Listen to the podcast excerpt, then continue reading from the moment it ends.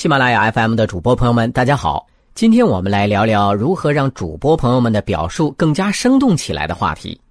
有些主播朋友会有这样的疑问：为什么我的节目内容很好，但是我自己讲述起来却没有那么生动，没有那么吸引人呢？您是否也有这样的疑惑呢？我想，喜马拉雅 FM 的主播朋友们应该都是在讲述自己所熟悉的内容吧？我们就定性为是这样的。如果本身是自己不熟悉的内容，想要表述的生动的前提，就是要把内容吃透。在这里我们就不多赘述了。好，如果我们本身是熟悉的内容，该如何使表述更加的生动呢？有什么具体的办法吗？从两个方面可以解决这样的问题。一方面是稿件本身，来告诉大家把书面稿如何转化成口语稿的具体方法。另一方面呢，将教给大家一些表达练习的方法，来提升生动表达的能力。第一点，我们要说到的就是稿件口语化。口语语体啊，是语言的自然表现形态，相对来说生动灵活、富于变化。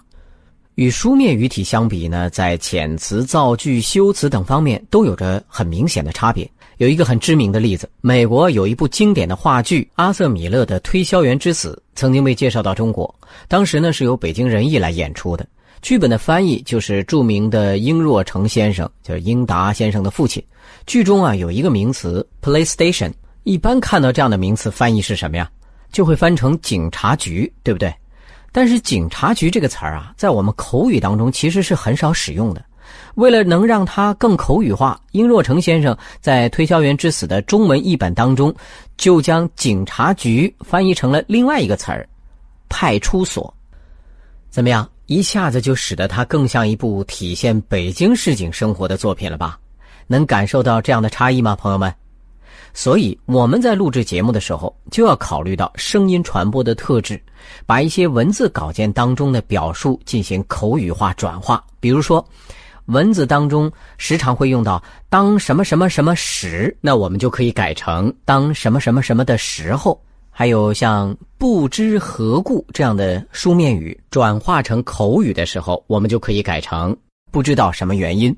啊，书面语中出现的单音节词啊，“但”啦、“虽”、“已”等等。在口语里边，通常改成双音节的词，但是、虽然、已经等等，这些都是我们经常会遇到的状况。在口语化的过程当中啊，我可以分享给朋友们几个要点，大家可以来进行尝试。第一点。使用短句，大家在读书的时候，往往会读到一些长句的描写。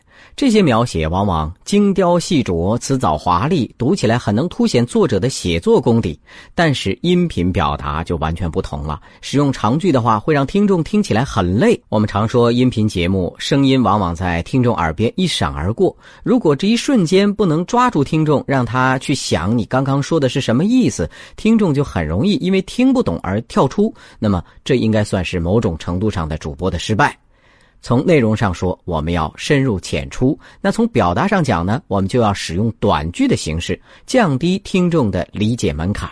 啊，比如说，我举一个例子，曾把母鸡下蛋的啼叫和诗人的歌唱相提并论，说都是痛苦使然的尼采的这个家常而生动的比拟，恰恰符合中国传统里一个痛苦比快乐更能产生诗歌，好诗主要是不愉快、烦恼或穷愁的表现和发泄的流行的意见，是不是听起来太费力了？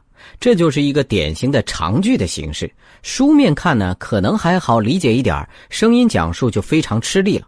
那我们来拆解一下，把它解为短句，看看大家是不是比较容易理解。尼采曾把母鸡下蛋的啼叫和诗人的歌唱相提并论，说都是痛苦使然。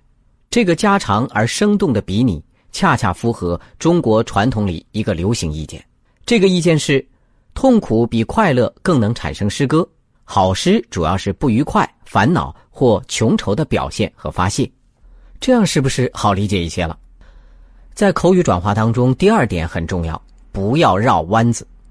声音传播啊，它的特质适合直截了当，说话拐弯抹角就会造成理解困难，因为听觉过程是线性的，它不能像书面文字那样很方便的回顾和预览。所以在面对书面文字比较婉转的时候，录制节目过程当中，不妨直接点明主旨，不用特意去绕弯子来显示文采。之前《甄嬛传》红遍大江南北，我们这儿就有一个小例子，也是一个笑话。这碎碎的一抹青翠，好似乱坠了嫔妾的眼，平摊于日下，甚是沁人心脾。提神醒脑可是极好的。若忍心炙烤煎熬，蔫萎而焦灼，岂不是辜负了？您觉得这是什么意思呢？很简单，煎饼果子别放葱花。第三点，要降低识别成本。怎么说呢？因为看和听的区别啊，有些词语听的话还需要大脑翻译一下才能够明白，所以我们要减少这样的识别成本。比如说，有个词儿叫做“幻灯片设计师”，大家能理解吗？如果我们改成一个大家都很熟悉的名词，叫 “PPT 设计师”，是不是大多数听友就更能理解了？再比如，大家可能对于 CEO 这样的缩写比较熟悉。首席执行官嘛，其实这样的缩写有很多。如果在音频当中都用缩写的时候，大家都不太明白是什么意思。比如说 CAO，大家知道是什么吗？其实是首席行政官。CFO 大家可能知道，首席财务官。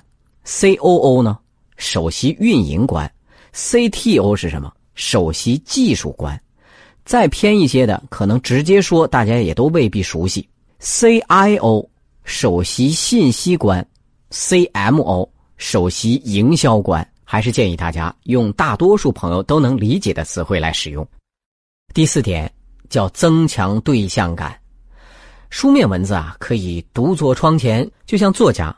他可以不用那么顾及读者的感受，去设计每一个角色的生或死，如何出场，如何收尾，完全发自于内心，对象感不用很强，因为他是自己的主观表达，甚至可以是没有对象的，很虚拟的对象的。但是我们的主播朋友录制节目的时候就完全不一样了，就是要想象你的对面是坐了一些听众的，可以是你很熟悉的人、亲人、朋友、爱人。也可以是纯粹想象出来的，你不认识的人，你是在和他们交流，很亲密的交流。那么交流的内容就是我们刚才说的写好的文字稿，但是你是要把文字讲述给他们听，同时呢还需要观察他们，也就是听友们他们的反应，在哪里会笑，在哪里会皱眉头，哪里烦了需要加快速度，哪里可以引起他们的注意。所以呢，我们就特别要强调加强对象感。就像现在，我真的不知道啊，喜马拉雅的主播朋友们，你们到底在哪里？但是我就设想，你们就坐在我的对面，就是在听我在这儿巴拉巴拉的说话。明白这四点了吗？第一，使用短句；第二，不要绕弯子；第三，降低识别成本；第四，增强对象感。好，这些是我们在具体面对节目录制的时候需要去做的书面文字口语化转化的工作。这些方法可以让我们的讲稿变得更为生动。好了，今天课程就到这里，我们下次课程再见了。